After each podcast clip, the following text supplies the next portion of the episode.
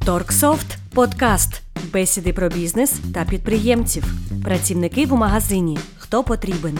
З вами спеціалісти з автоматизації Яна Рибас, Анна Приходько, Вікторія Пащенко та Наталя Корнецька.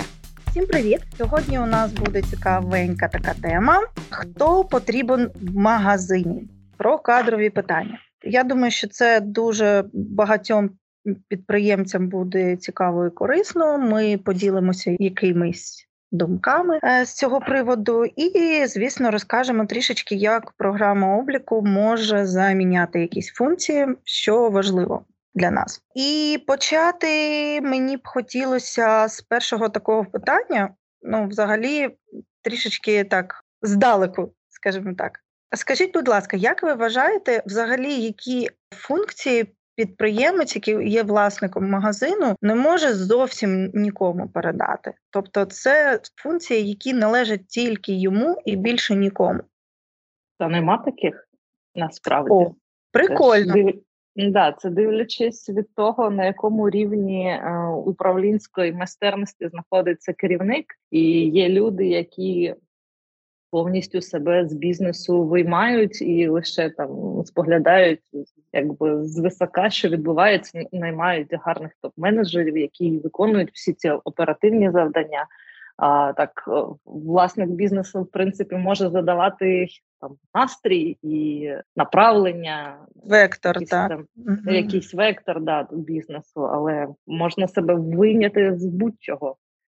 Прикольно, дивись. А тоді в мене наступне питання виникає щодо безпеки. Одразу, да? Ми про це говорили вже не раз, але з приводу ролей, да? давайте одразу це проговоримо. Ну, якщо да, в ідеальній якійсь конструкції, е, наприклад, власник магазину взагалі дистанціюється від е, управління, ну тільки там, типу, дає якийсь вектор, да, як ти сказала, то кому і як можна що довірити?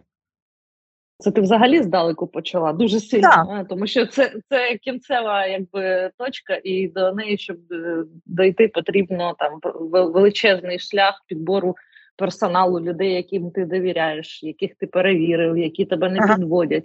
Тобто е, про яких ти там за вечерею не розмовляєш і не згадуєш їх у якійсь там не в тих нотках, да, що він щось не ага. або його не, немає в потрібний момент. Тобто це дуже дуже довгий шлях, який починається від відбудови команди. І, власне, про що цей подкаст і є, це те, що зазвичай в такому базовому класичному підприємництві українському є така штука, як е, невміння. Е, делегувати і власники бізнесу фактично беруть усе на себе і дуже бояться якусь частину роботи віддати, бо вони чомусь впевнені, що ніхто краще за них цю всю роботу не зробить. І власне відбувається таке, що людина повністю завантажена якоюсь рутиною і не має жодної можливості.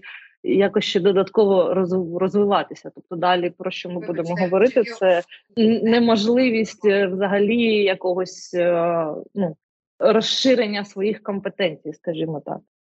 Дякую. Ну я для цього і задала насправді це питання. Е, можливо, ми до нього ще повернемося там в самому кінці, да? але тут питання довіри, да, воно ключове, і е, коли ти вже віддаєш ці важелі, да, там ну такі, типу, керувати, да, е, то це вже потрібно, щоб були люди, яким ти довіряєш, насправді довіряєш. Тоді давайте почнемо спочатку. Да, і проговоримо про те, ну якщо людина починає бізнес, це вже зрозуміло, що він, ну, типу, більшість функцій бере на себе, бо це все в нього в голові. Да, І ну там, можливо, десь навіть на бумазі, на аркушику, е, а можливо, навіть вже є система обліку, і він починає підшуковувати людей. Які будуть закривати якісь функції, які найперші функції, да, найпростіші, які підприємець може передати і кому. Ні, ну найпростіше, з чого все починається, це починається з того, що потрібен продавець, да, і uh люди передають цю е, елементарну функцію, там продати, обслуговувати клієнтів. Тобто з'являється бажання якось трошки дистанціюватися від, е, по-перше, покупців, від постійного спілкування з ними. Ну і по-друге, там якось виділити себе ще можливо там на другу торгову точку або ще на щось. Тобто, все починається з вибору продавця і з його навчання. Е, це все можна е, зробити доволі швидко, але трапляється часто так, що люди дуже прив'язуються до до певних продавців, і вони от вважають, що вони стільки сил і душі в них вклали, що навчити когось іншого це вже майже неможливо. Да й коли ти починаєш про це думати, в тебе не вистачає просто моральних сил починати все знову. Це mm. ось приклад, який я вам якось наводила, що в магазині був продавець. Потім він поїхав е, шукати кращої долі і власне залишив власників бізнесу без продавця і без. Е, допомоги фактично, але сказав, що я повернусь. Ви мене чекаєте. Я, я от зараз я от зараз там трошки за кордоном більше грошей зароблю, а потім повернусь до вас. Ну, фактично там на на зиму, скажімо так. Mm. Ось і е, ну і люди чекають, вірять, чекають, що він повернеться. Це ну з точки зору розвитку, це, звісно, такий тупіковий шлях розвитку, бо ну, покладаєшся весь час на одну людину, яка поводиться непередбачувано. І я з керівником нашим спілкувалася, він сказав, що я б такого одразу звільнив просто, да і все. Типу, що це за приколи такі? Я поїхала, ви мене чекайте. Ну, уявимо, що у нас вже є продавець, і він, і він нікуди не від'їжджає. І нам, ну, а, а власник та бізнесу він загружений багато чим, да, починаючи там з товару, е, самого обліку. Да, І багато є функцій, треба рекламувати магазин. Ось тут вже виникає, типу, якийсь такий вибір, чи тобі там наймати, не знаю, людину, яка буде рекламою займатися, чи тобі там наймати людину, яка буде закупками займатися, чи тобі наймати когось ще.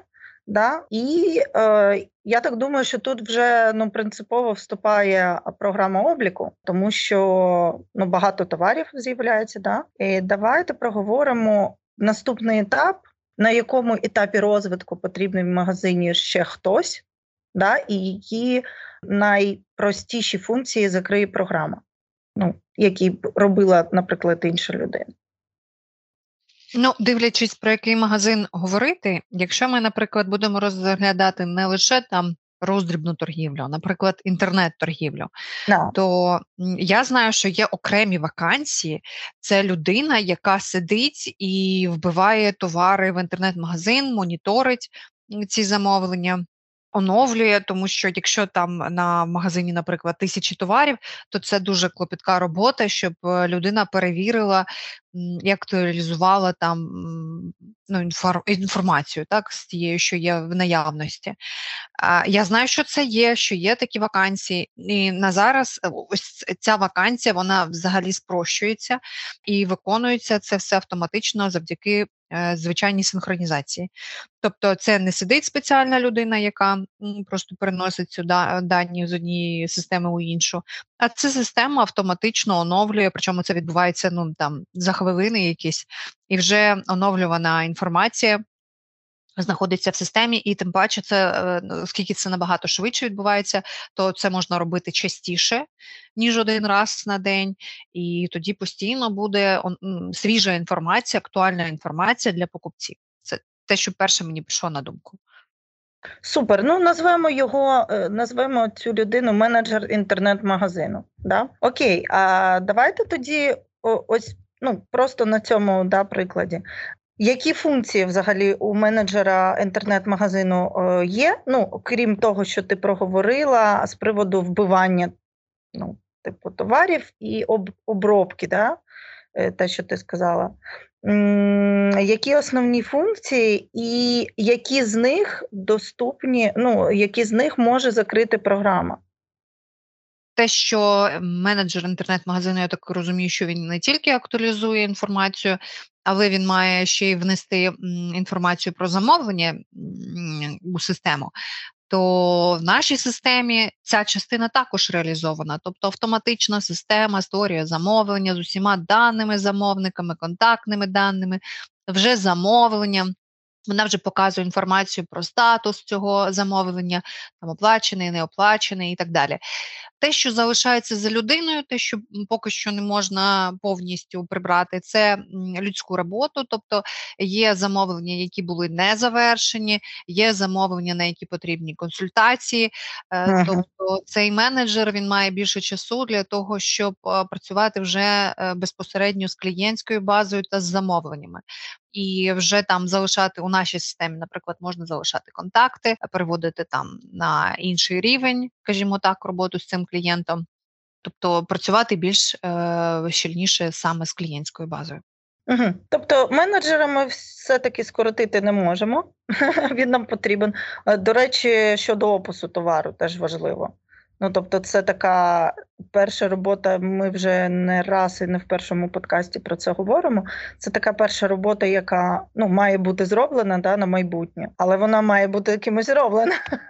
І опис, як ми вже е, дискутували не раз, опис треба, щоб був е, максимально повний навіть в самій програмі, для того, щоб ну повний, красивий, для того, щоб це вигружати там е, вже готове на сайт, там на маркетплейси, наприклад, на розетці чи промі. Тобто, це можна зробити. Через Торксофт, безумовно, це е, простіше і скоріше відбувається, але все ж таки те, що написано руками, це має бути написано самою людиною. Там назвемо цю людину на менеджер, але все ж таки це, ця робота має бути виконана.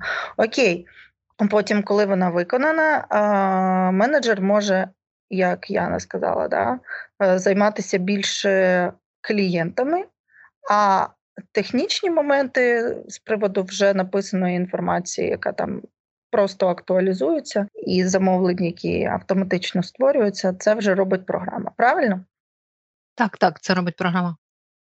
Супер. Окей, ще які обов'язки є? Давайте, можливо, я навіть підгляну. Я тут, до речі, у нас є дуже е, непогана стаття на цю тему. Називається вона у нас на сайті, в блозі професії, на яких тримається торгівля. Я зараз на неї дивлюся, підглядаю. Тобто, е, в обов'язки менеджера інтернет-магазину ще може ну, входити, да, коли ми вже е, автоматизували його роботу максимально, да, що він не витрачає час на оці всі технічні речі. Да, е, Може бути ще робота та координація кур'єрів, наприклад. Потім ще це цікава тема, да, аналіз та звітність по продажах наприклад, да, та аналіз цін на сайтах конкурентів. Давайте трішечки поговоримо про аналіз, мій улюблений. Що ну, це, це класний обов'язок насправді, і Іноді я скажу навіть по своїй роботі, от зараз, да, я звикла аналізувати, дякуючи Торксофт. Іноді я навіть зараз ось аналізую так, якісь речі, ну там що працює, що не працює, там і так далі. І мені мої е, роботодавці кажуть. Як ми тобі вдячні за цю роботу? Ми це взагалі ніколи не робимо. Ну, типу, не заглядаємо в аналітику а це, типу, класно, бо можна ну, щось спланувати, що краще працює, що гірше працює. Тобто, давайте трішечки розкриємо, да, які види аналізу можна зробити, наприклад, в програмі, і цю функцію можна віддати сміливо менеджеру, якщо він не дуже загружений, е, щоб він це аналізував. Тут аналізує не менеджер, фактично. Він має е, підготувати інформацію, як це робиться там у більшості ага. компаній, коли наприкінці тижня підготуються звіти для власника бізнесу. Вже він приймає якісь управлінські рішення, і він ага. каже, які йому дані необхідні. Але це лише з е, тоді, коли у менеджера є цей час. Бо я б все на одну людину так не звалювала, що він із постачальниками туди і сюди. Да. А можна ми е, зараз полишимо аналіз і будемо спочатку почнемо і розповімо, які бізнес-процеси є в магазині, і де потрібна людина, де не потрібна, що можна покласти на продавця.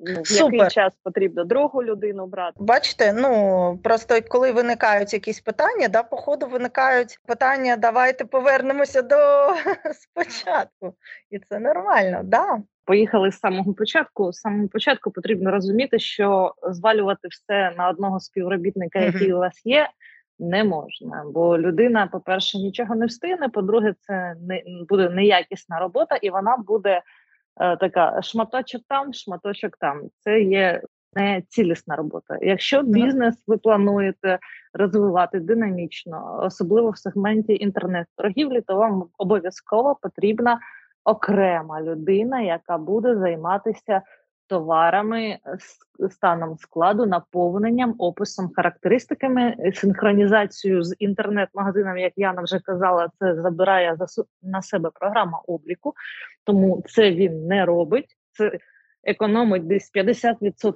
часу, якби людина там самостійно все руцями вносила. Ось і перше, коли ви шукаєте таку людину, варто звернути увагу на грамотність, тобто перевірити, як вона пише. Це дійсно дуже важливо, тому, мабуть, з такими людьми і важливо там переписуватись в чаті, там якось обговорювати вакансію, щоб ви бачили, яку кількість помилок допускає людина, чи взагалі вона ставить там е, крапки коми, як вона ставиться до того, як вона пише, бо фактично наповнення бази, наповнення інформації про товар це і є частина роботи, яка безпосередньо пов'язана з письмом. Я знаю, дуже багато людей писати не люблять, не вміють в тому плані, що вони дуже повільно там на клавіатурі все це набирають тексти. Тобто, якщо ви шукаєте і хочете цей напрямок просунути, то потрібно шукати людину, яка вміє працювати за комп'ютером і дуже швидко набирати текст. Ну добре, просто швидко набирати текст там е, і подивитися, як вона це робить, щоб було без помилок, без цієї неохайності, коли там, наприклад, назва товару все з маленької букви або ще щось. Наступний момент це уважність. Людина, яка уважна і прискіплива, вона звертає увагу на такі дрібниці. Е, знову ж таки, я повертаюсь до назви товару.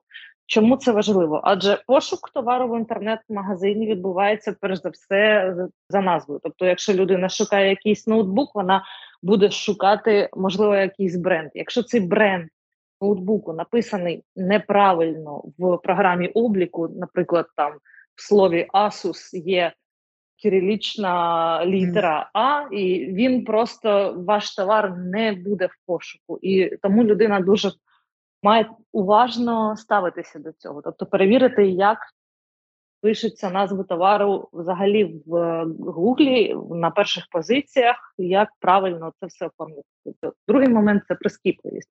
Не закидати людину там якимись додатковими завданнями, які не пов'язані з е, інтернет-торгівлею. Тобто, якщо він займається описом і роботою зі складом, то паралельно обслуговувати клієнтів йому буде дуже важко, тому що, скоріше за все, на це не вистачить часу. Це говорить про те, що в магазині, в хорошому інтенсивному інтернет-магазині, має бути ще одна людина-продавець. На перших, е, якби дуже часто е, цей продавець це сам підприємець, бо він дуже добре знає свій товар, він може його там про нього розказати, які там характеристики якісні і так далі. І так далі. Тобто, ця, ця коаліція вона буде працювати в такому плані.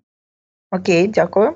Ну, маємо обмалювати таку е, ідеальну схему бізнесу, коли в бізнесі є кожна людина відповідає за свій клаптик роботи і робить її добре. Щодо бухгалтера, то що я не пригадала, так бухгалтер має бути багато підприємців, роблять цю бухгалтерію самі. Потім всі ці чати підприємців вони просто переповнені е, цими порадами, як правильно здати там той податок, як правильно заповнити звіт. Як правильно написати опис, коментар платежу і так далі. І так далі. Тобто, це колосальна частина часу на це уходить. А якщо у вас ще офіційно є працевлаштовані співробітники, то це взагалі я не уявляю. За нього потрібно надати звітність, сплатити податки. Все це зробити правильно, вчасно. Є дуже багато сервісів, які е, це все роблять віддалено. Тобто, вам не не обов'язково собі в штат наймати саме бухгалтера, який буде сидіти у вас десь в комірці і це все діло робити.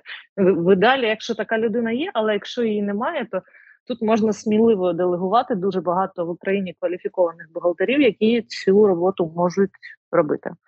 Тобто, це ви вже фактично з себе, як власника бізнесу, знімаєте і про це не думаєте. Просто один раз на місяць там вам бухгалтер пише, що я все зробив, все здав. Перекинь там на розрахунковий рахунок гроші, щоб я там сплатив податки, все. І і, і ви про цей момент просто забуваєте і спокійно працюєте. Головне з бухгалтером одразу пояснити схему роботи, як ви працюєте. От, Наприклад, ви працюєте повністю там чесно, сплачуєте всі податки, хочете, щоб це було вчасно, щоб без усіляких затримок. І це обов'язково потрібно проговорити, бо різні бухгалтери вони працюють з різними людьми. Хтось там чесний, хтось не дуже чесний, тому е, це якби одразу варто окреслити цей коло його обов'язків, скажімо так. Угу.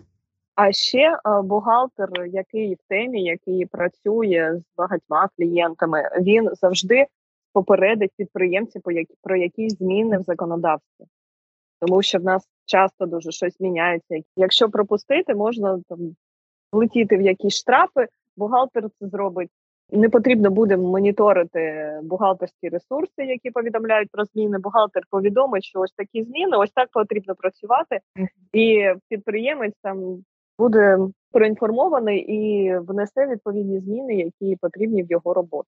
Бухгалтер потім пригадала це ПРРО, потім пригадала той момент, що продавець має е, вміти працювати з ПРРО і робити це правильно, навчитися ну, цьому не важко. Ну ось, до речі, ситуація з ПРРО і бухгалтерами. Вона деякі клієнти вони консультуються з нами про те, що потрібно вносити в чек, е, чи потрібне РРО, чи потрібен банківський термінал. Ми виступаємо як консультант, хоча їх бухгалтери повинні надавати таку інформацію. І вони такі кажуть: о, що треба, піду, знаю свого бухгалтера. Ось потрібно бухгалтеру чітко сказати, що про всі зміни я повинен знати, які е, будуть, які будуть навіть не скоро, щоб знати до чого готуватися. Тому що ми знаємо, що в нашій країні щось може переноситися, і там чекають е, до останнього деякі, але потрібно за обов'язок поставити бухгалтеру, інформувати завчасно. Навіть якщо це не буде введено, ми е, підприємець має знати, що така можливість буде, і чим йому, е, чим йому вона буде загрожувати, які зміни, що він повинен бути нового ввести в свій свою рутину, скажімо так. Я Абсолютно. до речі, про бухгалтерів Хотіла доповнити про те, що так, звісно, до нас дзвонять і консультуються. Ми кажемо, що ми не надаємо, ми не остання інстанція, на яку треба буде опиратися, там особливо з приводу там заповнення якихось документів, які будуть подаватися у податкову окремо від нашої системи. Наша система працює, вона працює, передає все коректно. Але якісь заповнення, які до потрібно подати, це має консультація йти або від податкових, е, як їх називають податкових консультантів, або е, від самого бухгалтера, бо він в цьому розбирається, е, він читає ці всі законодавчі зміни, і тож на його думку можна буде спиратися. Це по-перше, хотіла сказати. І по-друге, з приводу бухгалтерів Аня тут зазначує, що треба, щоб він моніторив, бо це може вплинути на роботу. І ось такий дуже яскравий приклад. Це було 2-3 роки тому, коли ввели як цей номер називається квет, здається, Ань, е, якщо я правильно сказала. УКТЗ, напевно. А, УКТЗ, так, я про нього. Про те, що це великий пласт роботи був для е, підприємців до якогось числа, щоб е, перевести там весь свій товар, який в них там був, е, і ввести всю цю інформацію для того, щоб у майбутньому на шаблоні чеку це можна було надрукувати, і ця інформація вже надійшла до податкової. Але спершу, ніж там цей шаблон чека, це пів біди. Більша частина роботи це внести інформацію, відкоригувати ті дані, які були внесені попередньо. Іноді це займає велику, е, великий об'єм часу, особливо коли це працюючий магазин, коли не можна його просто зупинити на декілька днів, поки ти введеш ту інформацію. Тож так, це дуже важливо, щоб хтось була сяка людина, яка моніторила всі е, законодавчі зміни і попереджувала про це вчасно. Це ти мені наштовхнула на думку. У мене ну, досить багато знайомих підприємців, які е, економлять не там, де потрібно. Тобто обслуговування бухгалтера, якщо ви маленький підприємець, ну там починається від тисячі гривень і більше. Тобто, ну якщо так об'єктивно подивитись, це не така велика сума, щоб на цьому економити. І як правило, чомусь я не знаю, чи ну може так е, люди якби схильні довіряти тим людям, кого вони знають, і починається наступна історія. Ну, у мене є знайома, е, у мене є знайома, у неї донька закінчила значить, курси бухгалтерів, і я попросила цю дівчинку, значить, зробити мені звіт там, найняти мені працівника, правильно це все оформити. Я це попросила. Я так довго жду, значить, вона цього всього не робить. Ну я ж їй заплачу, і ось оці неуставні е, відносини, коли людина не відчуває обов'язок, що вона має це робити е, тільки тому, що вона е, дочка твоєї подруги. Да, там. І і це, як то кажуть, скрізь таке. Ну, Я зустрічаюся з бухгалтерами, так це взагалі чомусь як пороблено. Тобто люди бояться сідати на цю підписку, але це дуже відповідальна робота, на якій не можна економити. Оця на цій сфері економити не можна ні в якому разі. Те саме, що і Наташа казала щодо безпеки, да, як перевірити співробітника. Ну ми вже багато разів про це казали, що перевірити співробітника можна за допомогою контролю. Контролювати її може програма обліку, де реєструються всі дії. Тобто вам не потрібно там наймати якогось охоронця або сидіти там над людиною, е, підглядати, що вона робить, десь її якось там підстерігати. Да? Тобто є система, яка контролює, яка все це робить, і і на на безпеці теж. І що бухгалтерія, що управлінський облік це ті сфери, на яких економити не потрібно. Дякую. Так, ну якщо до бухгалтера більше питань немає, давайте перейдемо все ж таки до інших ще функцій. Ну, наприклад, давайте візьмемо, що у нас фізичний є магазин, так? не тільки інтернет-магазин. Чи потрібен нам там товарознавець, наприклад, які в нього функції, і на якому етапі, якщо він тут потрібен? Тут я навіть не знаю. Тут може більше до Ані питання, тому що я так розумію, у великих магазинах там є сенс, коли є товарознавець, який там займається всіми цими партіями поставки, там і все це контролює, знає всі всі артикули товару, там цим все займається. Да, але це коли бізнес вельми великі, такі як ну, класичний приклад да, АТБ. Ми можемо дуже часто бачити в торговому залі якраз товарознавця, який там бігає з цим цим, бо великий обіг товару. В продуктових магазинах так варто.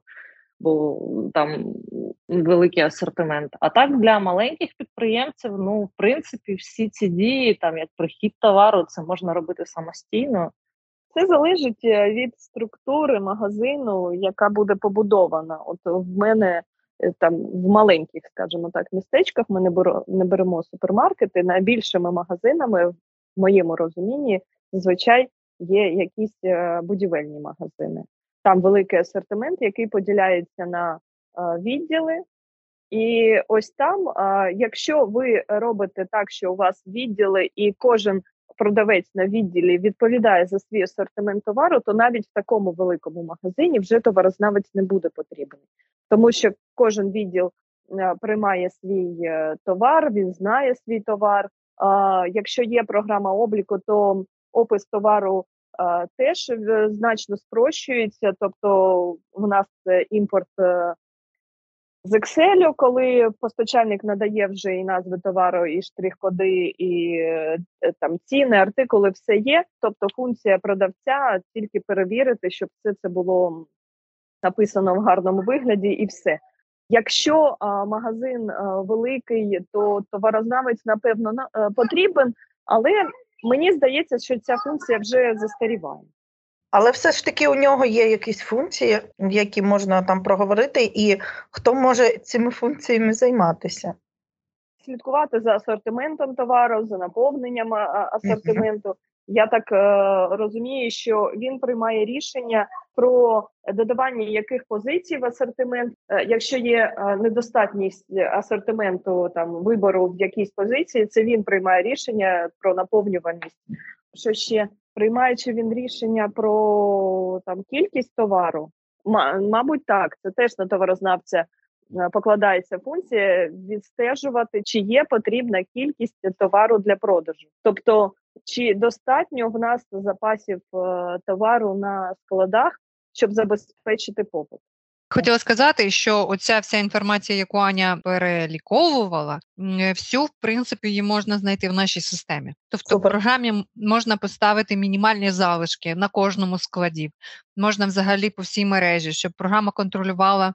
Яка кількість товару має бути на цих складах для того, щоб йшла нормальна торгівля, і програма буде попереджувати, що потрібно е, зробити замовлення повторно. Плюс в нас є аналітика, тобто ABC, XZ аналіз, де можна аналізувати ці товарні позиції, які ми продаємо, визначати ті, які приносять нам найбільше прибутку, ті, які треба або виводити з асортименту, або приділяти там якусь їм іншу увагу. Потім у нас є, здається, опція це автоматичний розрахунок запасів. Тобто програма на основі попередніх продажів розраховує, які мінімальні залишки нам потрібно залишати на наших складах для того, щоб е, забезпечити той попит, е, який був у попередніх періодах. Тобто, програма вже допомагає, аналізуючи попередні дані і підказує, що потрібно замовляти, в яких об'ємах і що від чого потрібно відмовлятися. Вся ця інформація вже підказується самою програмою.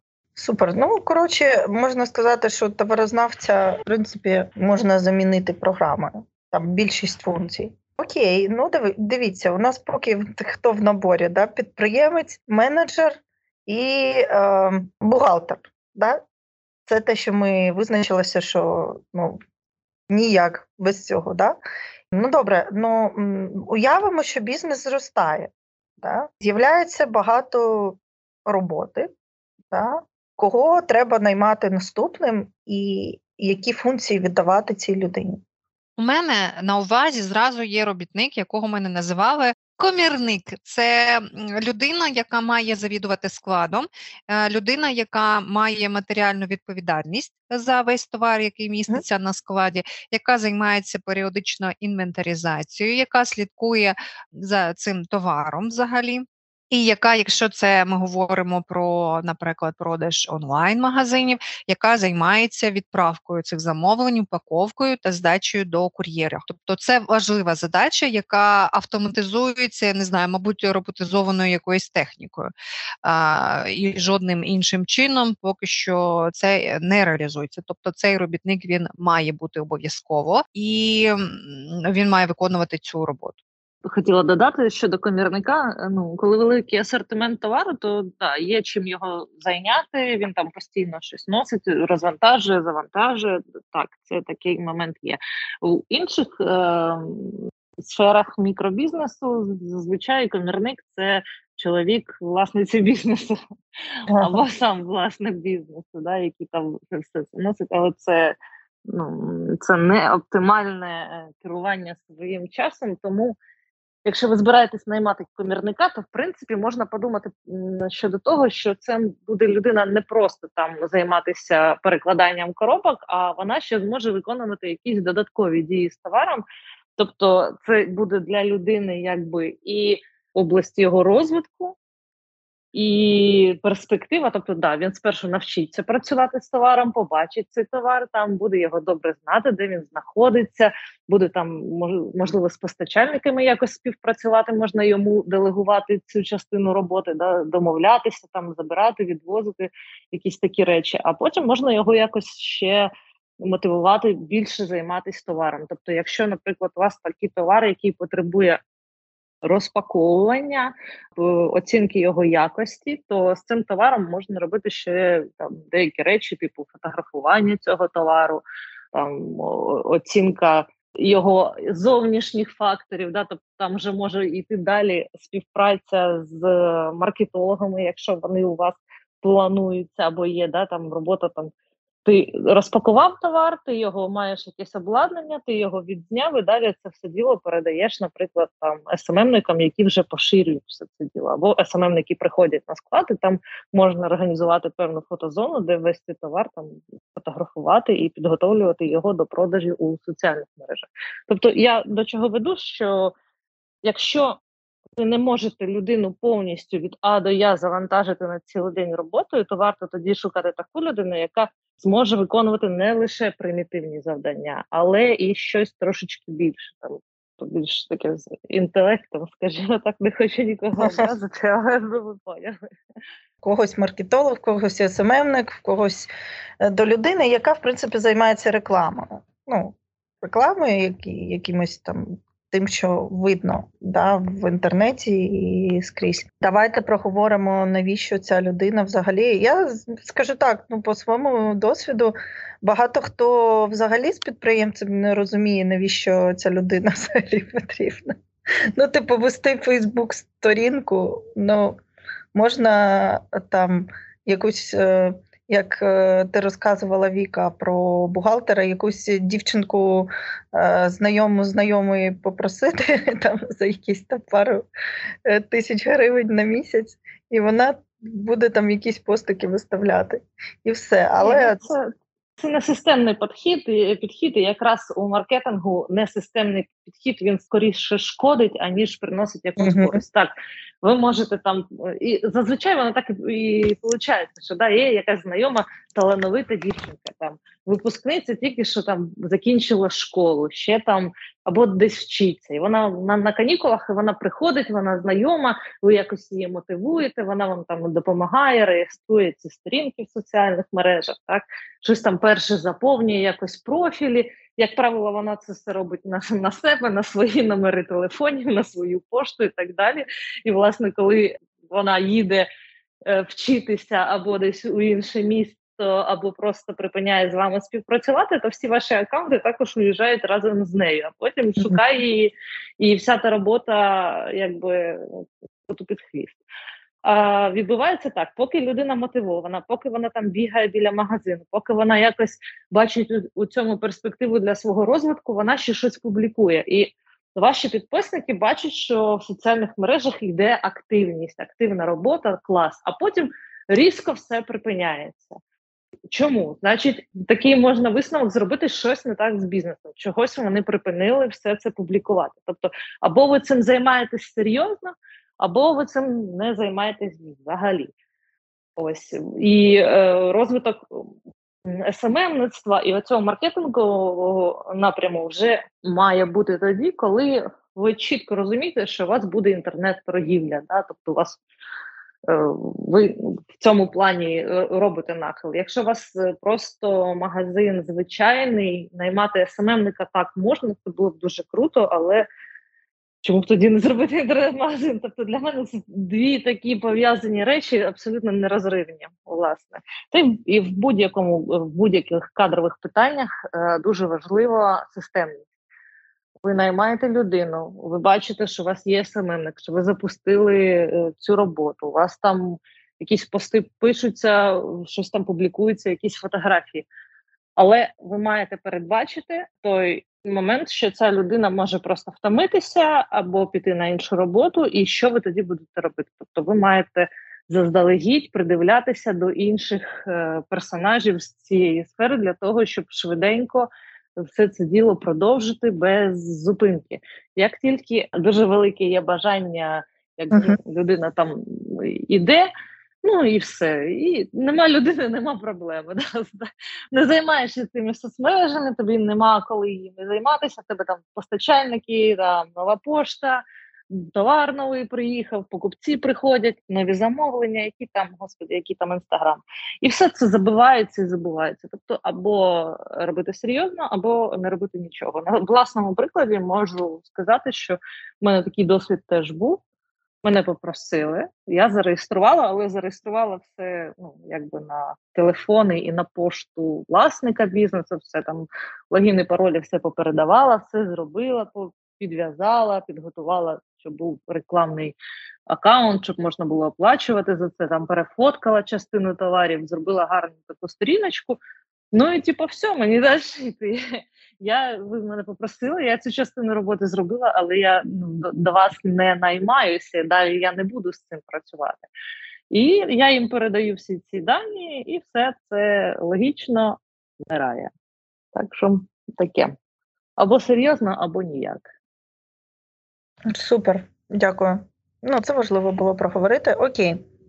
Давайте собі уявимо, що магазин ще розвивається і розвивається, і власник, ну як ми проговорили на початку, да, хоче більш дистанціюватися вже від роботи і там споглядати десь зі сторони.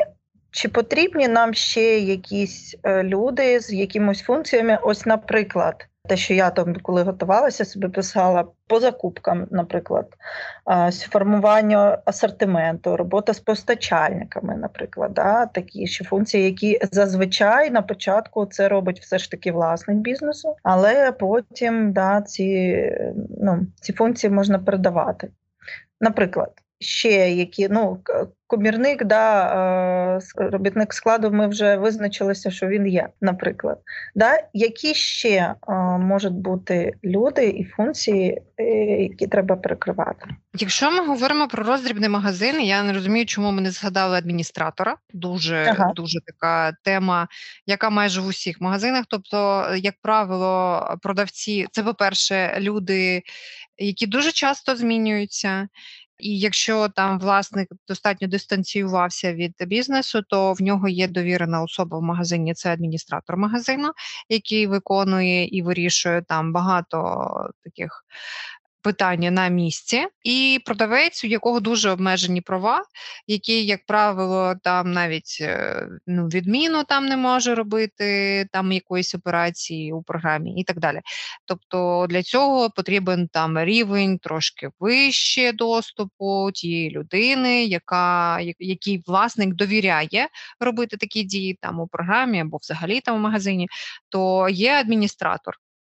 Не знаю наскільки це там дуже необхідно, але якщо власник дистанціювався, то довірена особа, яка якій можна там довіряти якісь е, справи там виконувати у програмі і не знаю, спокійно залишати цю сферу діяльності і цю торгівельну точку на якусь людину, я думаю, це дуже важливо. Це те, що мати по місцю. І друге, е, ну таке дуже очевидне, як на мене, це охорона.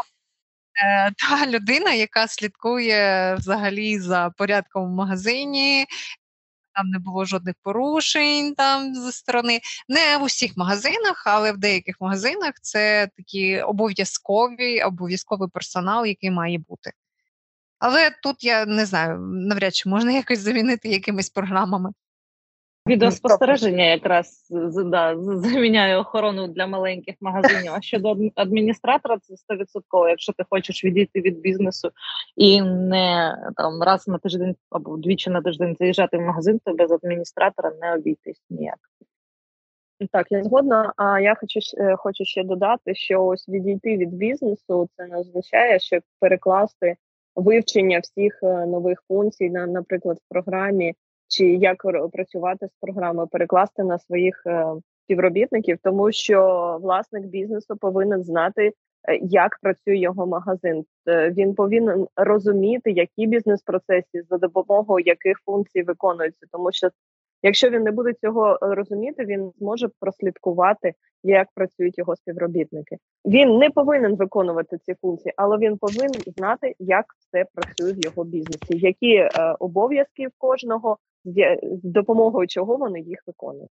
Ну да, ти права, але я думаю, що е, якщо там це буде такий шлях, який ми зараз намалювали, да, з, з, з самого початку, з першого там.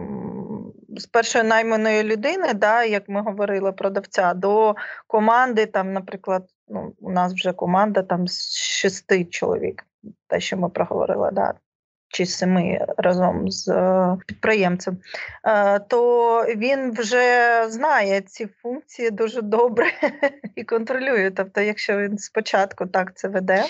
Я би не сказала. Я, наприклад, знаю випадок. Е, це коли вже бізнес розрісся, і вони доходять до етапу там спрощення, автоматизації якихось процесів, більш того, контролю. І буває таке, що власник бізнесу замовляє там систему, наприклад, його впроваджують з якоюсь людиною іншою. І ну так, і навіть довірені люди вони мають таку властивість, що в їх житті може щось змінитися докорінно, і вони можуть залишити цей магазин і або цю мережу магазинів.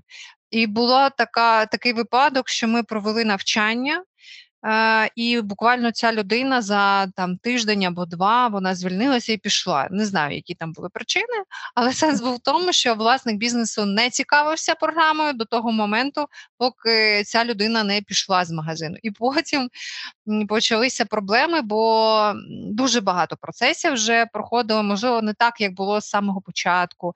І людина, яка курувала ці процеси, вона їх вела по-іншому. І в програмі там вони почали щось заводити не так, як власник там бачив. І він дуже багато чого не розумів і думав, що там такого, наприклад, немає. Бо навіть на навчанні він не був присутній, не був присутній на презентації, на тому, як це буде працювати, як це буде впроваджуватися, як буде персонал цим освоїтися. Він взагалі цього питання не чіпав його. І так відбулося, що він думав вже, мабуть, про те, що змінювати там програму, бо він не знаходив те, що йому потрібно, отак, от одразу. А йому ну, прийшлося це все робити самостійно. І потім ну дуже багато роботи було повторно проведено для того, щоб е, людині пояснити, що це все є. І здається, ми тоді домовилися про повторне навчання. Спеціаліст виїжджав на точку і тоді проводив ще раз навчання. Але таке питання, коли власник не цікавиться, і в якийсь момент це може обірватися, це також існує. Тому мені здається, у якихось дуже важливих для бізнесу питаннях власник має бути присутнім, навіть якщо є довірена особа, яка буде займатися повністю цієї діяльності, хоча б знати, про що там йдеться. Можливо, не в такому обсязі, як та людина знати, але там, хоч розбиратися, хоч якось там, більш-менш, мені здається, потрібно. Так, він повинен знати, які є можливості програми в в розрізі е, обмеження ролей, що ми е, що ми рекомендуємо обмежувати, що ні, щоб не було так, що продавець сказав, у мене немає цієї інформації, але вона мені потрібна. І власне такий телефонує нам, а відкрити. Ні, він повинен розбиратися, для чого продавець це е, питає, чи може він е, надати доступ одразу, чи краще цього не робити. І і ось е, з обмеженням ролей він повинен знати чітко цю цю схему, що головне в ній, що ролі повинні бути спочатку максимально обмежені для кожної е, людини. Тобто, спочатку ми надаємо мінімум функцій, і потім е, поступово в процесі навчання там роботи з програмою додаємо нові функції, якщо людина, якій потрібно відкрити ці функції, використовує їх щоденно в своїй роботі. Тобто, якщо продавцю раз виникла якась ситуація, що йому потрібно було примінити якусь там, наприклад, ручну знижку, тобто був дуже такий виредливий клієнт, якого не хотіли е, відпускати. Ми ми не повинні йому надати цей доступ назавжди надання знижки. Ми повинні дати доступ або адміністратору, щоб він міг в виключних ситуаціях цю функцію виконати, або а, там роздрукувати якісь е, дисконтні картки, які може продавець використовувати в цих ситуаціях, щоб ми мали змогу проаналізувати, як він використовує ці знижки, і не надавати йому напряму цю функцію.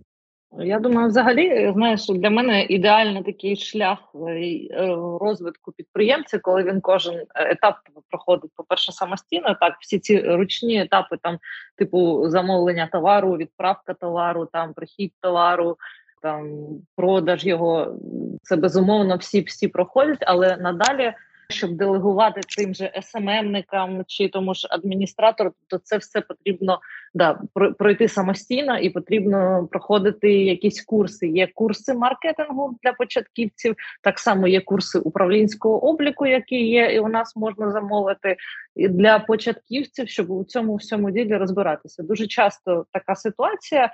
Е, вона просто повальна серед підприємців, коли вони кажуть, о, у мене така кількість роботи, що мені ну не то, що які курси. Мені там немає коли голову підняти. Там нема коли читати книжки, але це також величезний там е, величезне джерело інформації. Тобто для того, щоб оце, ці всі шанси на розвиток були, потрібно себе вивільняти з кожного такого бізнес-процесу. Потрібно це все діло делегувати і потроху-потроху віддавати, як ми це зараз розповідаємо. Добре, дякую. Давайте проговоримо, чи не забули ми про якусь, ну подумаємо, да? е, чи не забули ми про якусь людину і функції, да?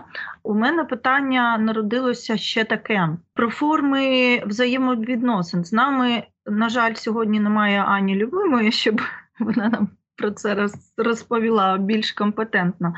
Але все ж таки, наскільки я пам'ятаю, е, зараз треба наймати е, людей.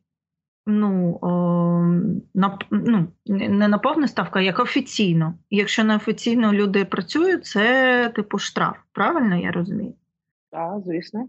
Да. Ну ось і тут витікає питання: якщо ну там людина тобі потрібна тільки частково, да, часткова якась зайнятість, можливо, повна зайнятість на аутсорсі, да, ну там ти розповідала там про бухгалтера, да, як це відбувається.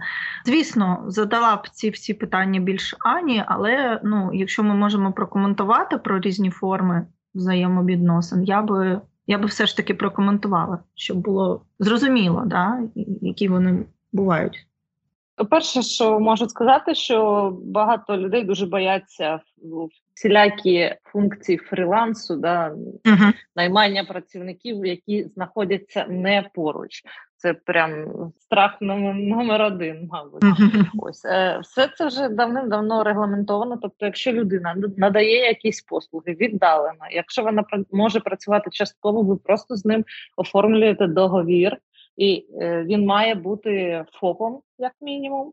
І ви офіційно йому сплачуєте за його пророблену роботу на його рахунок, і тоді до вас ніяких претензій взагалі не буде. Він робить свою роботу тоді, коли він мусить її робити, і все. Ну а що стосується наймання працівників на повний робочий день, це обов'язково працевлаштування, це норма, це правильно, це гарантії для людей. Це якраз можу привести приклад у сфері будівництва. Зазвичай там ніхто нормально ніколи не оформлений, немає ніяких гарантій для людей і немає ніяких гарантій для роботодавця. І я бачила таку ситуацію буквально декілька днів тому. Є як прораб, да він організатор всієї цієї роботи, а є майстер. І ось майстер знайшов іншу роботу і просто каже: мене завтра не буде. До побаки. Все. І роботодавець ніяк не захищений. Ти тут лише це покладатися на якісь особисті там стосунки, які потрібно вибудовувати. А це за собою ще тягне все це панібратство, там розпивання алкогольних напоїв на пікніках, да, щоб якось побудувати ці надільні стосунки і сказати в якийсь момент, ну там. Ігор, ти не можеш так просто мене залишити. У нас ж залишилась недороблена робота, яку можеш робити тільки ти, на кого ж ти мене кидаєш. Та? І, власне, щоб цього не було, давним-давно придумали трудові договори, що є нормою і гарантією як для однієї сторони, так і для іншої. Угу. Дякую. І ще в мене народилося таке питання. Ось ми зараз загалом по загалом, все ж таки, ну це нормально, бо е, якщо зараз розглядати кожен окремий від бізнесу, да, то це може бути довго і просто да, не потрібно. Але все ж таки, ось таке питання: якщо ну чи є якісь окремі види бізнесу, де потрібні е, ну, ще окремі люди? Да? ну там, наприклад, кафешки, чи типу там, де потрібні якісь окремі да, позиції. Да. Можу привести одразу приклад людини, яка має бути нагальна, якщо ми вже кажемо про ріст бізнесу і намагання якось від нього відійти, то має бути системний адміністратор. Да, тобто, оскільки у вас е, є інформаційна система, програма обліку, якесь обладнання, там співробітники, no, якісь принтери, якісь доступи рольові, доступ бухгалтера до програми, доступ будь-кого до програми, до серверу, то у вас має бути людина, яка це все діло адмініструє. Також дуже дуже страшно, дуже лячно наймати людину якусь зі сторони, яку ви не знаєте, тому все як завжди починається зі знайомого хлопчика. Як правило, чомусь також цю роботу дуже вважають роботою молодих людей, студентів, бо вони просунуті, вони там все знають, вони все. Але знову ж таки, якщо ви берете на цю роботу якогось хлопчинку, там 18 років, то не варто очікувати, що в нього є якийсь ФОП і він буде нести якусь відповідальність. А тут варто зауважити, що е, ваша база, ваша інформація це великі важливі дані, які повинні бути збережені. Тому так просто віддавати її просто знайомому хлопцю ну не варто. Я б порадила дуже багато віддалених системних адміністраторів. Фактично, і наша технічна підтримка також надає ці послуги. Тобто, у нас договір сервісного обслуговування. Я не нагадаю, я не пам'ятаю скільки коштує наразі, але коштує вона на рік менше ніж заробітна платня системного адміністратора на повноцінний місяць.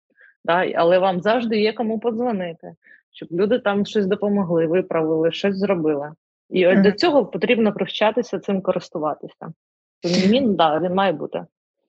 Якщо що, наш договір коштує 10 тисяч 950 гривень. Я хочу сказати, що жодний системний адміністратор таких коштів е, на рік брати не буде. А він не вирішує питання там 8 годин кожного дня, або скільки там працює магазин, е, і кожну секундочку він там потрібен. Він потрібен точково на вирішення якихось окремих питань, підключитися і їх вирішити. В принципі, таким чином у нас працює наша технічна підтримка.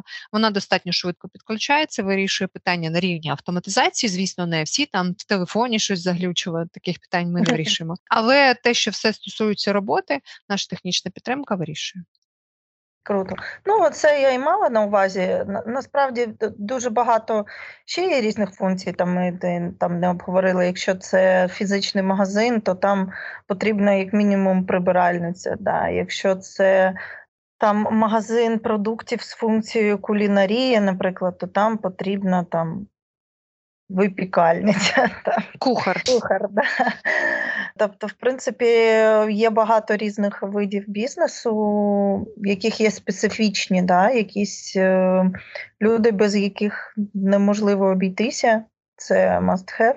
Те, що ми ну там не проговорювали, бо це вже специфічні якісь. Але ну без цих людей, там, ну якщо у вас не буде прибиральниці в магазині кожного дня, да, то Ну, це буде... будете прибирати ви.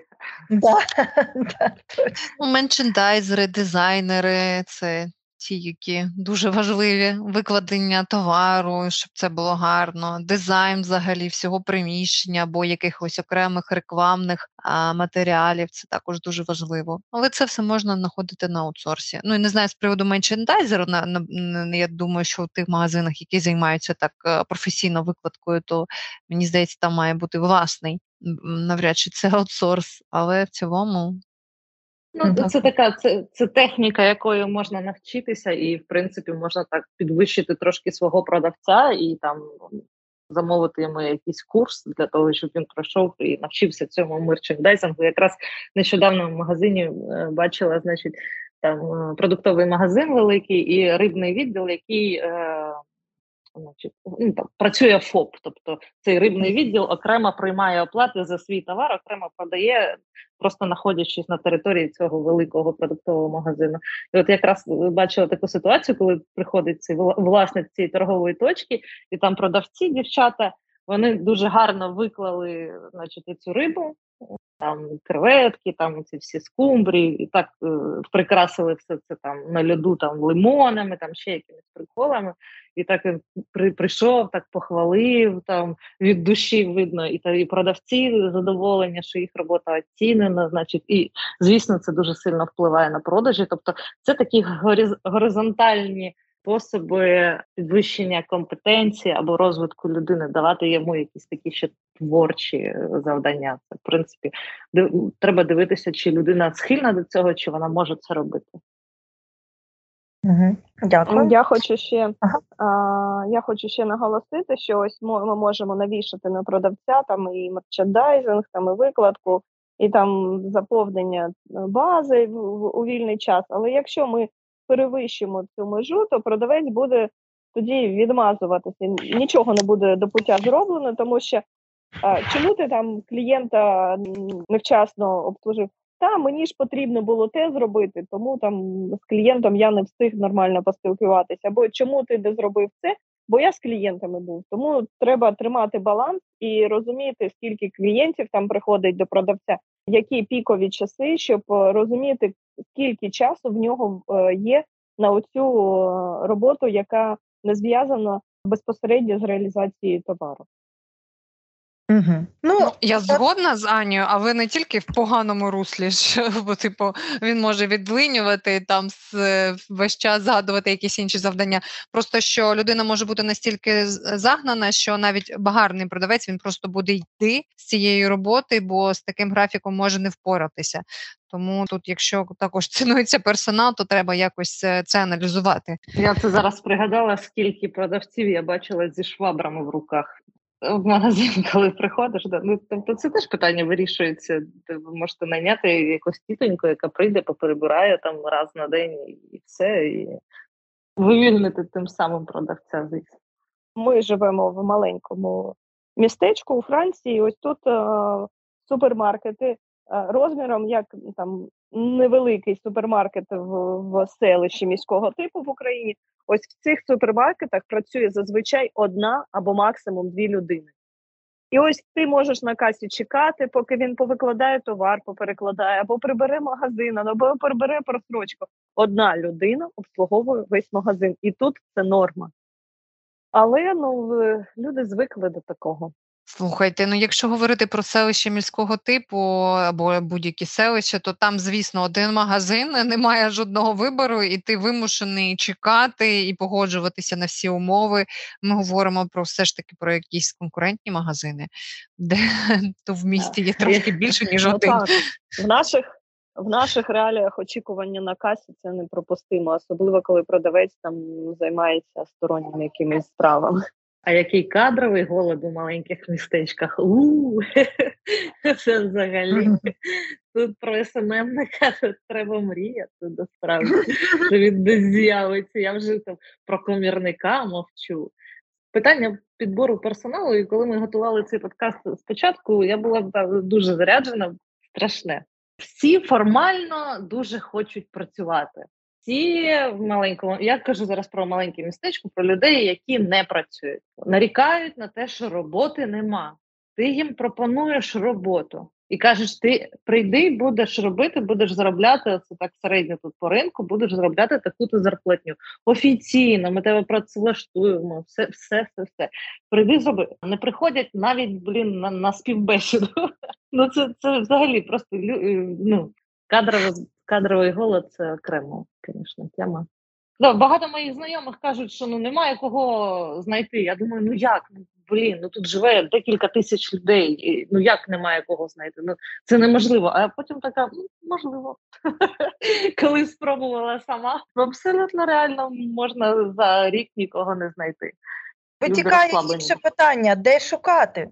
Ну, у мене був було це питання в в переліку да, е, питань. Насправді це дуже важливо, кого шукати і де шукати. Ось в чому прикол. Ну, тобто, ну, я зараз знаходжуся в Канаді, тут взагалі абсолютно інша культура наймання людей. Взагалі інша. Тобто, тут для е, для якихось сфер працює LinkedIn, який в нас взагалі тільки для it сфери. А тут можна і робітника на собі на цю будівництво знайти через LinkedIn. Наприклад, е, ну для якихось сфер, да, не для всіх. Е, для якихось сфер працює виключно ці ну для маленьких підприємств. Да, Вони зв'язуються з Working NB. Тут є такі, як в нас е, центри зайнятості, да, і вони саме через них шукають і їм підшукують багато так знаходять роботу і персонал. Да?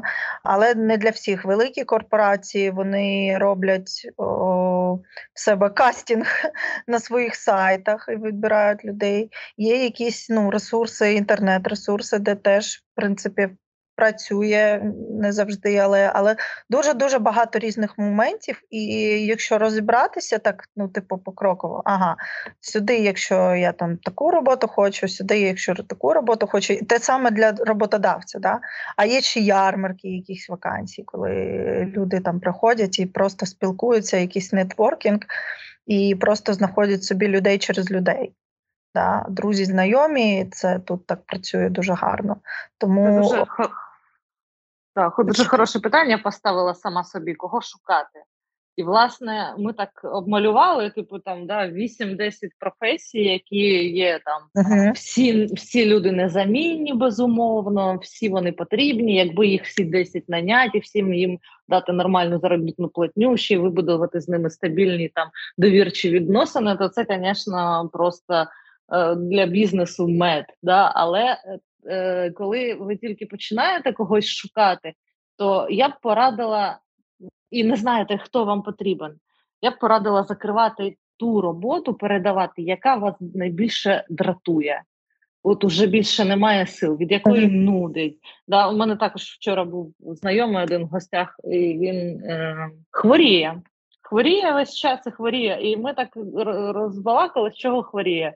Я б прийшла до такого висновку, судячи з його відповідей, що він робить ту роботу, яку він робити не хоче. Тобто він Угу. Вже складно прокидається зранку, вже важко кудись іти. Він не хоче, і він і організм якби починає бастувати, бойкотувати, і ну щоб щоб цього не робити. Тому і для підприємців дуже важливо. Якщо у вас та бухгалтерія, вона у вас в печінках сидить. Ну віддайте ви, ну ви витратите ви тиждень, тиждень, щоб передати, щоб знайти, але позбудьтеся цього ярма, яке нам вісить на шиї.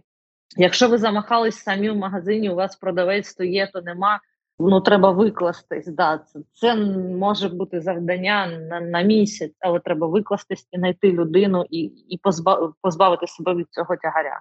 Інакше це просто ну люди заганяють себе і потім вже не відчувають ні кайфу, ні від того бізнесу, ні від тих зароблених якихось грошей. В чому тоді сенс? Да, Де бізнес має давати якусь, хоч свободу, там прийняття рішень, якийсь розвиток.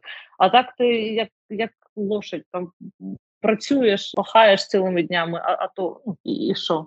І неділя вихідний. Ну добре, е, дівчата, неділя давайте... не вихідний.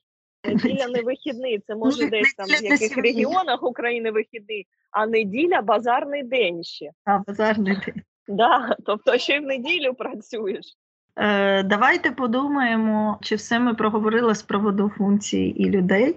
І, можливо, ну не знаю. Якщо чесно, це дуже складно навіть для мене. Ну я зараз в іншій країні трішечки розібралася. Да? В Україні взагалі я не дуже то розуміла, і коли мені треба було наймати людей у зв'язку з моїм бізнесом, скажімо так, я завжди наймала тільки через знайомство, особисті, тільки так. Ну, тобто, це були вже мої знайомі люди, з якими я колись працювала, або яких я знаю через когось. І у мене взагалі це питання не стояло, як і де шукати. Але це важливе питання: де шукати людей, як їх шукати. Слухайте, я звісно не знаю, як це відбуваються ці відносини дружні, коли ви там наймається колектив, але мені здається набагато простіше і набагато спокійніше і стабільніше, коли ти працюєш з людиною найманою, де у вас все ж таки відносини чітко обговорені, і немає жодних там претензій. Я тобі сказав, а ти там зробила стільки, а я зробила стільки. Там а я втомилася, ти що не бачиш там, і ми з тобою там друзі, подруги подруги і так далі. Мені здається, що все ж таки родинні відносини, дружні відносини це дуже добре, і нехай вони будуть у нашому житті, але пов'язувати їх з роботою це такий дуже небезпечний момент як для роботи, так і для самих цих відносин. Тому мені здається, краще завжди шукати когось на стороні і орієнтуватися лише на якості людини. Стовідсотково і, і без родичів. Ну добре, тоді де шукати? Де шукати? Якщо це маленьке містечко, давати оголошення, вішати прямо на магазин оголошення, тому що да, да. А, тому що якщо людина навіть не планувала, наприклад, шукати роботу або змінювати роботу, планує собі в голові, вона побачить ваше оголошення, і якщо їй подобається ваш магазин, вона зайде там по, по поцікавиться. Також це передадуть маленькому містечку, по всьому містечку це розлетиться серед родичів, що хтось шукає роботу, ось е, там набирають. Тобто оголошення на магазині повинно бути, але воно не повинно висіти постійно. Воно не повинно постійно висіти, бо складеться враження, що у вас постійно не вистачає робітників. Вони чомусь від вас да. Е, да, плинність. Так е, робітники від вас чомусь тікають. Тому це така акція. Вона час від часу тільки може бути. Ну, оголошення в газетах місцевих пора на радіо місцевих. Це якщо ми говоримо про маленькі містечки. Можу зі свого досвіду сказати, що працює, що не працює. Я вже ж е, коли почала шукати, е, перше, що я зробила, це вакансію на робота UA і Work.ua. Ноль. Взагалі, принципі, я думаю, чого ніхто там не відгукується. Потім я е, пошуку вбила, в принципі, хто шукає роботу у цій місцевості. Ноль резюме. Я потім розширила трошки діапазон на район ноль резюме. На область там було щось людей 15 у цій сфері, да, за кілометрів за 200. Тут працюють ці є групи у Фейсбуці місцеві. На кожну громаду є групи, і там викладають люди е, вакансії. Там це активно дуже. У мене мій колега він е, розмістив оголошення на OLX. Теж там декілька людей намагався провести співбесіду. Хочу сказати, що іноді потрібно все ж таки дивитись там, не знижувати планку, а дивитись на нестандартні там для свого запросу відповіді, так на відгуки на оголошення. Тобто, якщо ви шукаєте принципово жінку. Може так статися, що на цю посаду прекрасно підійде який-небудь чоловік, чи там е, вік може бути не відповідати вашим критеріям, але все одно а, ну можна потратити час на цих кандидатів, а раптом раптом це ваша доля, скажімо так. Перш за все, людина має викликати якісь позитивні емоції, з нею має бути легко спілкуватися. Це, мабуть, перше, на що варто звертати увагу. Вона має вчасно прийти, навіть якщо це Закарпатська область. Е, тобто якісь такі моменти пунктуальності і відповідальності їх на саме на це варто звертати увагу. Мені здається, ось коли ти там ведеш співбесіду з людиною, то не повинен ну потрібно теж задавати якийсь дружній тон спілкування, а не просто там бомбити е, питаннями, чи є діти, чи буде ви там ви на лікарняному з ними сидіти, чи там будете е, в в, в дощ там йти в будь-який пору року. Тобто треба окреслювати, що ви хочете із людини е, для людини, і питати в неї, як вона дивиться там на реалізацію на свою роботу в тих чи інших умовах, як вона бачить свою роботу, тобто задавати ну, якісь смішно. питання, які виведуть людину на потрібну вам відповідь, тобто на її реальне ставлення до ситуації, а не якісь ті відповіді, які вона має вам сказати, скажімо так, тобто частіше за все ми знаємо, що від нас хочуть роботодавці, щоб ми там не запізнювалися, там е, на лікарняні не ходили. Але можна м'яко підвести до питань, щоб людина сказала вам реально своє ставлення до ситуації і те, що вона думає. Ти мене навела на думку, а ми не проговорили про важливі моменти, на які треба звернути увагу. Будемо надіятися, що ми вже знайшли кандидатів, і їх декілька. Хоча, судячи з попередніх переговорів, ще не факт. Але, ну, наприклад, є да, на що звернути увагу. Ти говорила трішечки Віка про пунктуальність, да? що це важлива, важлива насправді штука. Що ще? На що ще ми можемо звернути увагу? У кожного ж свої тригерочки є. Да? Тобто для мене дуже важливо, да, щоб людина вчасно прийшла. Просто от вона має виконати першу свою обіцянку. Ви домовились про зустріч. Прийди, ну будеш ти працювати, не будеш. Прояви себе як нормальна людина. Прийди на зустріч, прийди вчасно, прийди за дві хвилини раніше, ніж назначено. Це нормально. Це перший момент, на що варто звертати увагу. Другий момент, на що це теж такий тригер. Якщо ви домовились про зустріч, про співбесіду, Да, да, буду, буду. І потім на наступний день, або за день до приходу, або за два за дві години вам пишуть, що вибачте, можемо ми перенести зустріч. У мене там у дитини соплі, там бабушка ногу зламала, чи ще щось таке. Ну я б все. Uh-huh. Ну, Як правило, причини вказують, вони не такі радикальні. Звісно, що зламана нога бабусі вона важливіша, але е, зазвичай причини такі більш краще, це вже варто придивитися і скоріше ні. скоріше ні.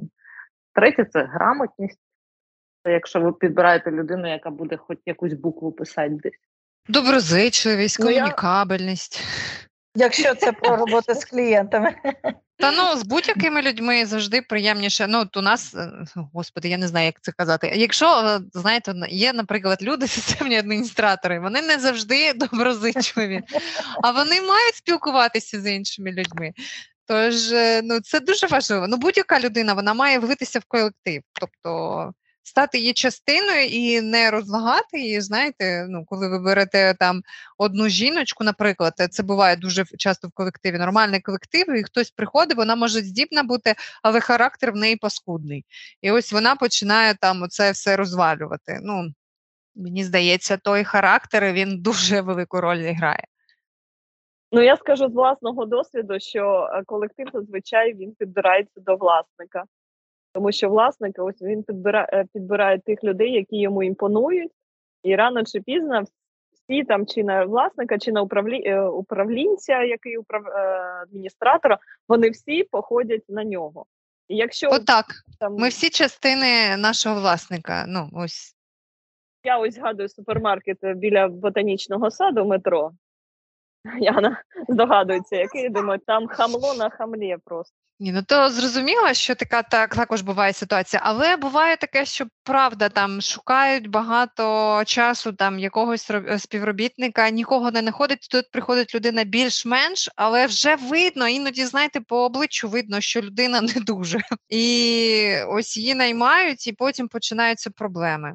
Ну, мені здається, ось е, з першого погляду, то можливо, що там могли там щось не не зрозуміти. Але в цілому, якщо людина відповідальна, то по ній видно, що вона е, відповідальна. Якщо людина е, з поганим характером, то там також на обличчі це все прописано. Якщо людина дуже ставиться до всіх обов'язків, знаєте, і так, і так сайдет, то по ній також це видно з самого початку. Не знаю. Ну да, в деталях якихось Але... ставлення. А от я не знаю, вона перше враження воно не може бути визначальним. Є якісь там крайні варіанти, коли дійсно видно, але ще я забула сказати: якщо ми про маленьке містечко, то а, ці продавці вони з одного магазину в інший переїжджають. Зазвичай дуже часто така ситуація трапляється. Ось на моїй пам'яті в Ізюмі, наприклад, пам'ятаю, ті продавці, які працювали там в магазині біля мого дому, проходить час. Я там приїжджаю через рік, вони вже працюють в магазині там біля ринку. Проходить ще якийсь час, вони ще в якомусь магазині працюють. Тобто, це професія на все життя, і вони отак от курсують. І завжди, якщо прийшов там в маленькому містечку до вас робітник, ви можете поцікавитися. Всі про одного в маленьких містечках знають і можна дізнатися, чому він пішов з попереднього місця роботи, що uh-huh. що там трапилося, чи то власник винуватий, який його підставляє там з товаром, чи то дійсно продавець винуватий, або як мінімум вислухати обидві точки зору. Дякую. Я в своєму житті один день працювала в будівельному магазині на програмі, яка російського походження. Е, і чому я не пішла на ту роботу? Я була студенткою, мені потрібна була робота, але я прийшла і мені молоді дівчата-продавці вони мені почали розповідати, е, що не так в їх системі. А в, в них був е, велика проблема в тому, що ціни в магазині мінялися в програмі ага. швидко, а на цінниках як прийдеться. І тому постійно ставалися конфлікти з покупцями. Покупець бачить одну ціну, приходить на касу, в програмі пробивається інша ціна. Тобто, ваші ж продавці вони можуть розповісти новому працівнику якусь таку інформацію, яка відверне нового співробітника від вашого магазину і від вас як роботодавця. Тобто цей фактор також є. Якраз ти е, почала цю історію, і в мене ця думка виникла паралельно, що коли ви наймаєте людину, у вас хоч мікроскопічний магазин, хоч велика торговельна мережа, у будь-якому бізнесі є своя філософія, і цю філософію необхідно одразу е, розповісти своєму е, співробітнику, як ви ставитесь до клієнтів, чи завжди клієнти праві, як формується ціна, як вирішувати конфліктні ситуації, як ви їх вирішите, як ви до них ставитесь. І оці всі всі мікронюанси, які е, будуються в принципі чисто на емоціях, їх е, потрібно одразу е, людині пояснити, щоб вона не формувала свої, можливо, якісь викривлені розуміння про те, як треба вести ваш бізнес. Тому це дуже важливий момент. Його потрібно от прям перший же день наняли, розповіли, е, пояснили, відповіли на питання. Далі працюємо. До речі, до речі, про те, як там ставитися до клієнтів. Я дуже багато чула від різних людей, які казали, що, ну, наприклад, у розмові, що е, ні, ви знаєте, я така людина, якщо мені будуть хамити, то я, типу, себе стримувати не стану. І я коли людина це розповідала, я завжди думаю: ну, де тебе будуть брати, якщо ти так себе будеш поводити? Ну, якась я розумію, що всі ми люди, що всі ми можемо не стриматись, але не стриматись можна по-різному. Можна там сказати, що з вами розмова закінчена, і там, поки ви там не припините так себе поводити, то ми з вами розмовляти не будемо. А можна опуститися до рівня базарної бабки і почати кричати. Я так розумію, що людина мала на увазі другий варіант. І і, і так, це, звісно, взагалі, ось ці питання, звісно, краще прояснювати. Ну, Мені здається, іноді таких людей будемо е, відверті, їх видно. Угу. Ти розумієш, що ти з нею ну, там, з нею, з ним будеш спілкуватися, і ти вже це відчуваєш у просто розмові. Е, і Якщо буде якийсь конфліктний, конфліктна ситуація, то вона буде йти на шкоду і бізнесу, і взагалі і колективу, і так далі. Про це я про те, що казала, що взагалі-то такі ситуації видно. Але краще, мабуть, запитати, як ви себе поводите. Бо я знаю одну жіночку, по якій мене було хибне враження, і вона дуже дуже себе достойно поводила, коли на неї людина наїжджала просто по страшному. Вона взагалі нічого не сказала. Вона ну дуже спокійно себе поводила. Але ну такі ситуації варто все ж таки проясняти для себе. Бо це впливає на репутацію магазину. Просто уявіть собі, що там людина прийшла там щось вияснити, що їй там не сподобалось там розмір, або їй там здалося, що їй там е, неправильно порахували їй гроші, що це навмисно, і вона приходить вияснити це питання, і на неї там кричать, обзивають, і щось таке враження саме про магазин буде погане, не про цю продавщину. Стовідсотково. Вік, щось додавиш? Ну що, людей набрали навчить, навчили, можна працювати. Залишилось якось їх втримати і мотивувати. І в програмі Торксофт є про мотивацію. Е, про мотивацію співробітників. Це також дуже важлива частина кадрової роботи. І, до речі, мабуть, ще величезний блок, який ми не проговорили, але у нас на це є окремий подкаст про зарплату. Як вести облік співробітників, як їх туди вводити, як їх мотивувати, за що, коли, за яких умов, е, щоб все було чесно, відкрито, і продавці розуміли, за що вони отримують зарплату і премію, і ви бачили, як це все нараховується. Ну, е, Також система обліку це частина відкритих відносин.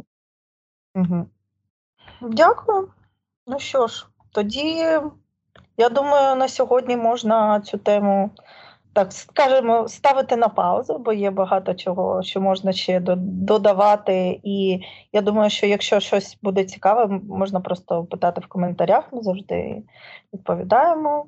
Пишіть, телефонуйте, читайте на сайті наші статті. Слухайте наші подкасти, там багато чого проговорено вже є вже в тих ну, інших темах, да, але ми багато ми говорили і про е, персонал, і про відносини. У нас вийшов такий класний подкаст про довірчі відносини. Там теж ми на цю тему розмовляли багато.